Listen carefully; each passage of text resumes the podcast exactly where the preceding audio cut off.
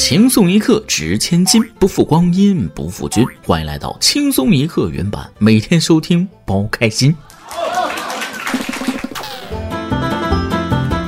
昨天晚上跟包小姐出去吃饭，吃的烤鸭。餐后呢，服务员拖着留言本啊，要留些评价。我就问包姐：“你这写点啥呢？”包姐就说了。啊，对于一家饭店呢，最重要的就是饭菜的口味儿，还有吃饭的环境、商家的服务，你就从这三个方面写就行了。不愧是搞文案的，他这么一说我就明白了，于是拿起笔欣然题字儿啊：一，环境很棒；二，鸭子很好；三，店员的服务比鸭子还好。各位听众网友，大家好，欢迎收听轻松一刻原版。想在节目里点歌的朋友，可以加文案小编包小姐的 QQ 幺二四零八七七四六进行点歌。我是在轻松一刻原版里一直等待你的主持人大波儿。秋天真令人惆怅啊！只是一个人坐在长椅上吹了一阵风，就开始莫名其妙怀念起过去了。其实啊，我很喜欢这个季节，秋风微凉，树叶微黄，最关键的是蚊子都死的差不多了。说起蚊子，在大家儿时的印象中，蚊子应该就是那种淡黄色、小小的、灰头土脸的蚊子。但是呢，在最近几十年，大家应该感觉到蚊子好像它不太一样了，是不是出现了一种很特别的蚊子？它这个个头大，并且毒性也更强，就连大白天也要出来咬人。即便是你穿着衣服，他们也饥渴难耐似的，能隔着衣服来叮咬人。这还一咬一个大包，又疼又痒，实在让人难受。没错，这种比普通蚊子更毒的，就是民间俗称的叫花蚊子，学名叫白纹伊蚊，长得那黑不溜秋，还有白色的花纹，可以说是非常让人厌恶了。那你可知道，这种花蚊子其实是入侵物种，是伴随着国际贸易从东南亚、美国这些地方来到咱们中国。它是真的有毒啊！一咬一个大包，奇痒无比。可以说万物皆有灵，但蚊子除外。不过现在已经进入了秋天，它也嗡嗡不了几天了。希望啊，它别进化出过冬的技能，要不咱们可就遭老罪了。说起毒物，外国科学家最近发现了一个有毒的东西。这个东西大家都知道，那就是名画《蒙娜丽莎》。近日，法国科学家对从达芬奇名画《蒙娜丽莎》和《最后的晚餐》脱落的微样本进行分析，表明这两张名画有毒。因为达芬奇使用的颜料中呢含有铅氧有毒物，会破坏人神经系统的。现在画家都知道，在颜料中添加一氧化铅可以使其干燥的更快，但达芬奇的那个时代并不是人所共知的哦。这真是只可远观不可近看啊！本来嘛，还打算买回来挂客厅里的。既然你说有毒，那我就不买了啊，让给在座的其他人买吧。话说回来，又不会有人天天盯着看，能有多毒？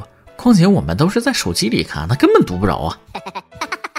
有不少网友开始发动脑洞了。有没有可能间接牵扯出下毒案？毕竟财富和名声到了一定程度，那知道的秘密会很多。现代社会有法律和媒体规范，那个年代搞不好就直接下毒了。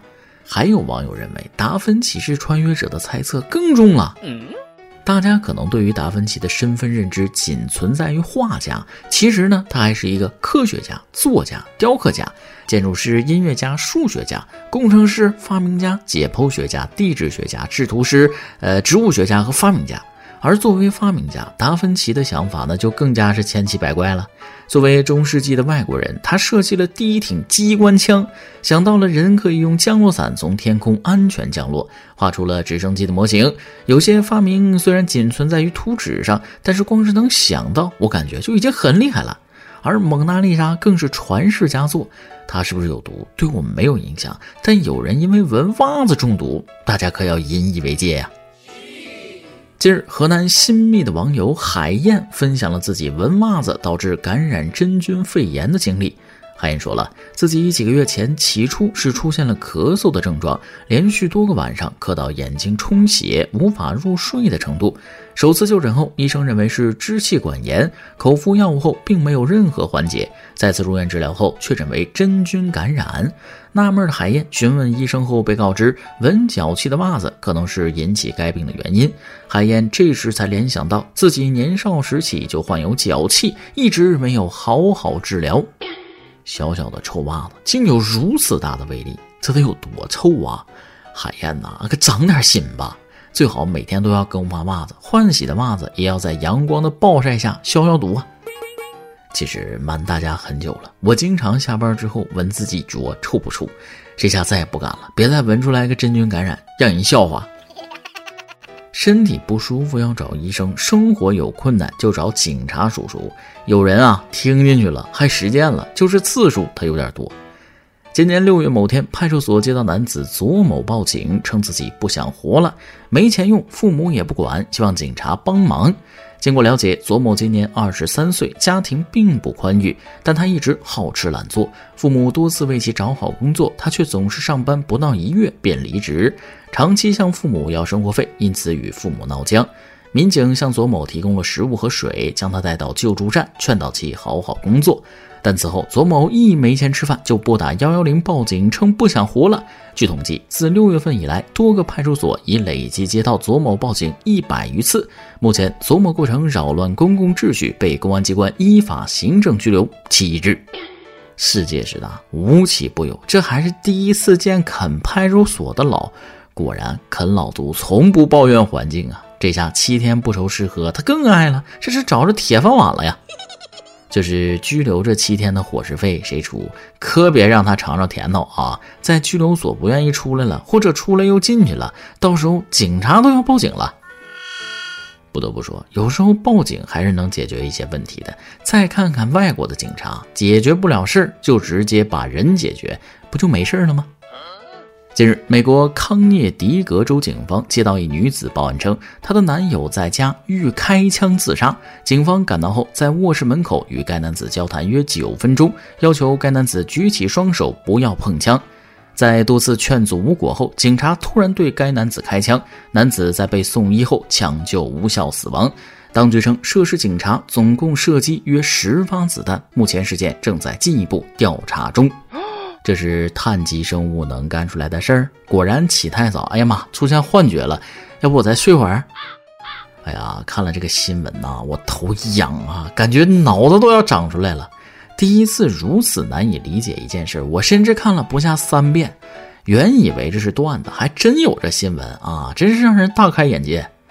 咱捋捋这件事啊。男的想自杀，女友报警寻求帮助，警局为了阻止对方自杀，派出一名警察，然后警察开枪把人崩了。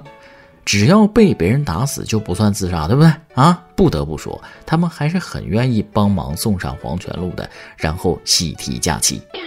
看来呀，这个工作也真是不好干，总得另辟蹊径，满足美国群众的需求。说到这儿，咱们今天的每日一问来了：如果不考虑薪水的话，你最想做什么工作呢？其实我的梦想职业是火葬场的火化炉操作员。平时老板基本不会来监督，客户也不会和我说话。如果客户说话了，我只要装作没听见，或者把火开大一点就好，也不会有同事想和你勾心斗角。至于工作环境能不能忍，我觉得只要钱给够了，什么都能忍。但有些事儿可以忍，有些事儿却不能忍呐。青岛啤酒的事儿大家都知道了吧？员工直接往原料上撒尿。一位内部知情人士向《每日经济新闻》透露，视频中人员和视频拍摄者均是外用工。该视频拍摄场地并非网上谣传的青岛啤酒原料仓库，而是一个露天公众场所。可能是某物流承运商的运输车辆车厢。事发时旁边有不少人，但网友拍摄与上传网络的动机并不清楚。据称，青岛啤酒年内股价跌去了逾百分之二十，市值蒸发了三百六十亿元。这个套路大家都再明白不过了，只要出了事儿都是外包，和公司没有任何关系。我现在听到什么外用工啊、临时工这些就烦啊！只要是服务于你公司的，就请对他们负责。人们关注的是那泡尿，不是用工的问题。别说是临时工了，就是狗尿的那也不行啊！一泡尿三百六十亿，这代价太大。不过也是给各类厂商对食品安全的把控提了个醒啊！疏于管理必有大祸。而下面这对粗心的父母，我更是得说说了。十月十六号，广东有一对年轻夫妻带着孩子坐网约车出门，结果下车之后，小宝宝被父母忘在车上，孩子不哭不闹的睡着了，司机也没发现，然后继续接单。后续上车乘客呢，以为孩子是司机的，司机发现之后，以为孩子是乘客的，司机拉了好几波人后，才发现不对劲，这谁家孩子落我车上了？这孩子爸妈都喝了旺仔牛奶吗？啊，自己孩子都能忘，心是真大呀！啥都能忘，那手机肯定是不会忘。这视频留着等孩子长大发给他，以后父母暴力辅导作业的时候，高低得说道说道。也可能是刚生下来没多久，大家都不熟，慢慢熟了能好点吧。另外，这司机师傅开车是真挺稳啊啊，这才叫婴儿般的睡眠呢。这个世界是多样的，有人丢了孩子都不知道，有的人月薪二百五十多，完全睡不着觉。你可能要问了，现在还有月薪两百多的工作吗？嗨，别说，还真有。近日，新乡严女士反映，自己是一家培训机构的前台，九月份公司薪资改革后，全勤工作一个月，竟然只发了两百五十七元工资。学员流失不是我前台的问题，我已经做了本职工作。对此，该公司工作人员解释，全员奖金扣罚一致，正增长也会奖励。对此，当地劳动监察大队调查后认为，企业可以有自己的奖罚制度，但不能低于当地最低工资标准，薪项为每月两千元。目前该公司已接受调查，并要求整改。都来瞅瞅这工资，真是资本家看了流泪，犹太人看了下跪。看前台话里的意思是，这公司要求一个前台还要负责招生。那我觉得这个学校招不到学生，那不是没有原因的。快别干了，辞职吧！这要是再干下去，估计都得付费上班了。我寻思，老板要是多招几个前台，估计都成世界首富了吧。大家都知道，当一个老板不易，但是当一个周扒皮却是如此的简单。只要往死里压榨员工就行了。以后遇到这种公司啊，我建议直接报警。毕竟不是什么生物都能当老板。说句实话，一个月要是给我发这点钱，我都不好意思打开小视频网站，我怕人家诈骗，都懒得看我一眼。被骗钱，可能也是有钱的人才能接触到的吧。近日，浙江杭州一男子深夜打开一个黄色网站，跳出链接说裸聊的都有，就点进去下载。为解一时寂寞，他先后二十六次转账，被骗了近四百五十万元。随后发现不对劲，怀疑是被诈骗，赶紧报警。目前该案件已经被侦破。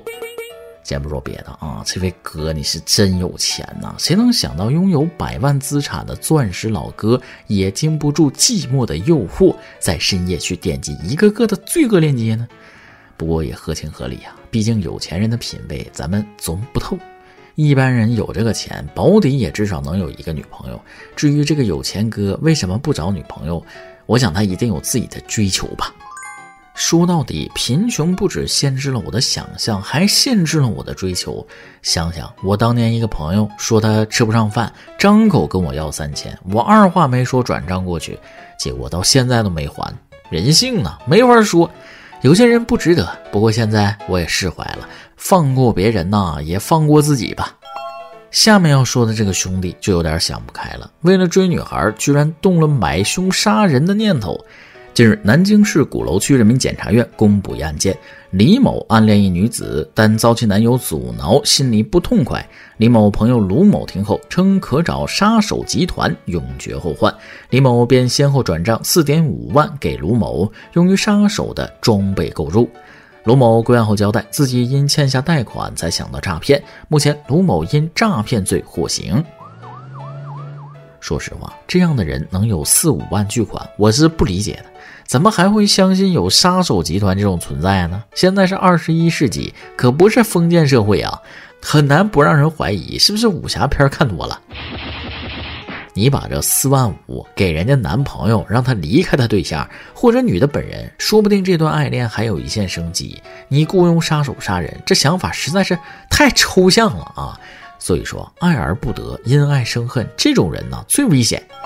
可能大家不知道，秋天的我被月老附体。如果想拥有爱情，请给我转账五十，并且备注喜欢人的名字，我就会让你知道什么叫做神仙都帮不了你。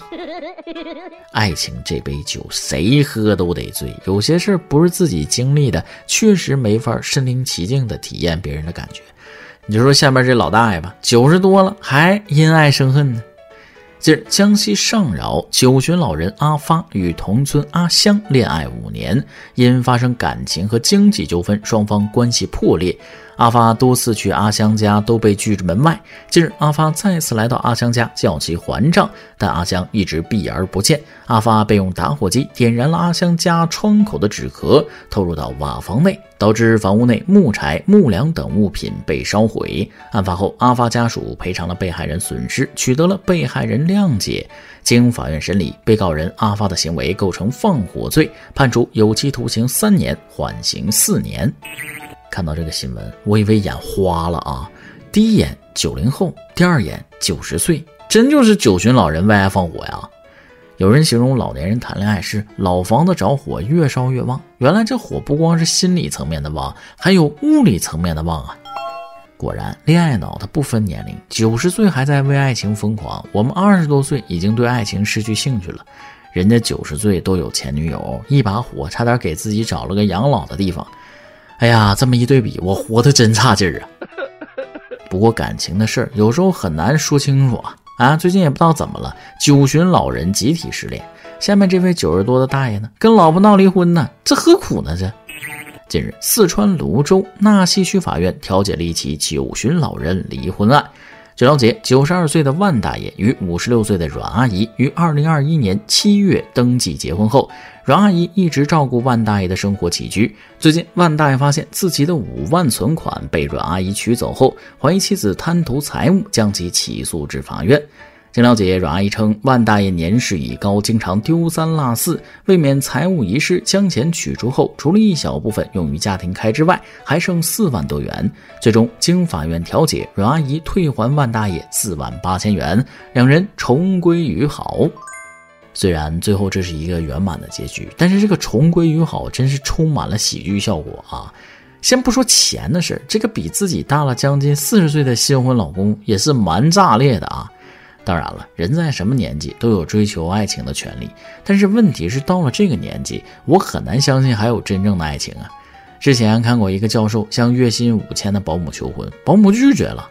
我心想，教授这么好的条件，为啥不答应呢？原因是啥？原因是保姆不想白干活，因为结婚了不如干保姆给的钱多。没错，成年人的爱情总是要掺杂一点现实在里边的。不过也是，做保姆有工资有假期，不用被道德绑架，不开心了就辞职。可结了婚，那就不是儿戏了。这么一看，婚姻确实是坟墓。但是事情都是具有两面性的。有人说婚姻是爱情的坟墓，但也有人说婚姻是爱情的堡垒。两个人一起守护这个家啊！我觉得生活啊都是人自己过出来的，路都是人自己走出来的。想过什么样的生活，那就朝着那个方向去努力，总比先把一切都看透了要更有意思。人生嘛，你不知道属于你的惊喜会在哪里。好了，说了这么多，也唠了这么多闲嗑，咱们这期的新闻部分就先到这里。下面是咱们的段子时间，再来几段。朋友说，在国外的时候，曾经救过一只受伤的小老虎，给它养好伤后呢，喂了几年，长大之后就放归山林了。五年后，他在山上遇到了他，他们互相凝视，那种心灵相通、难以割舍的情怀，你们懂的。他们向彼此冲去，距离只有两米的时候，发现认错了。你想大富大贵吗？肯定想，是不是？可人人都想求大富大贵，这么着，菩萨那边压力会挺大。我来卷一下，我中富中贵即可，不用大富大贵。菩萨可以考虑先实现我的。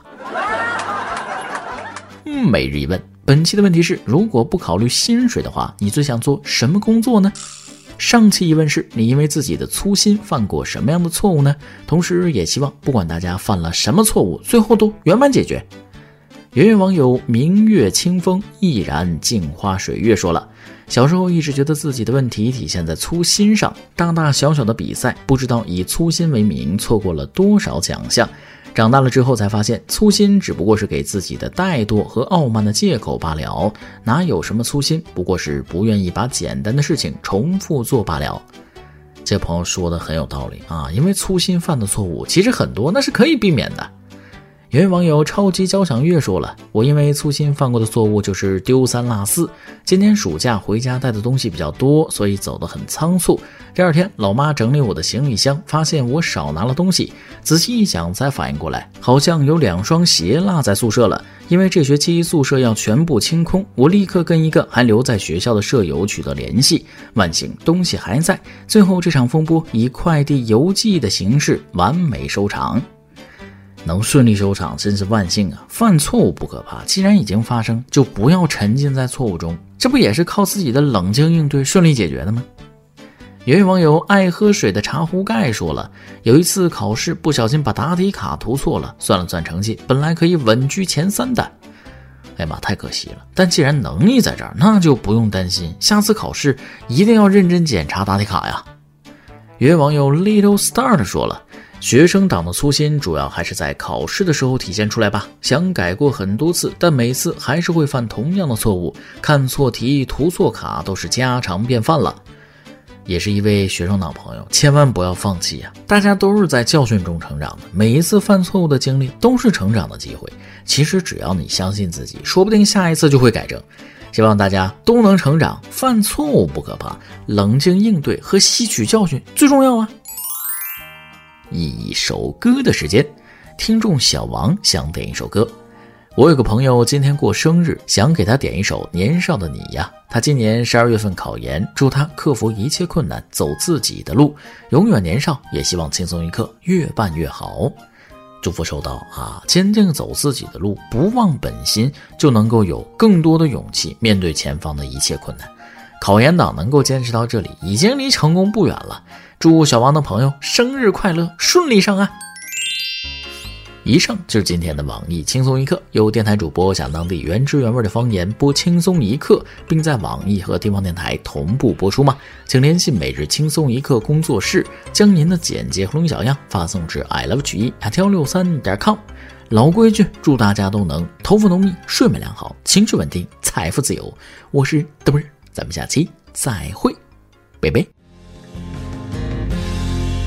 心中的列车穿过荒野和星河，完成少年的理想，寻温柔的光。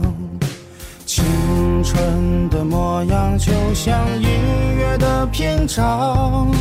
穿过森林与高山，寻找心中的模样。你呀，借那风越海峡，一切磨难总要去克服它。心中想着的那个他，抚摸你美丽的脸颊。你呀，再难也别趴下，别为星光做指引的灯塔。我们风作伴，梦作马，追呀最期盼的芳华。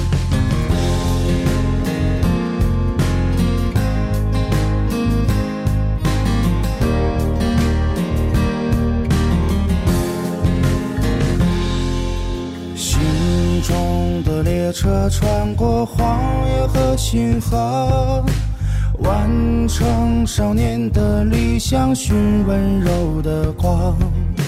青春的模样就像音乐的篇章。穿过森林与高山，寻找心中的模样。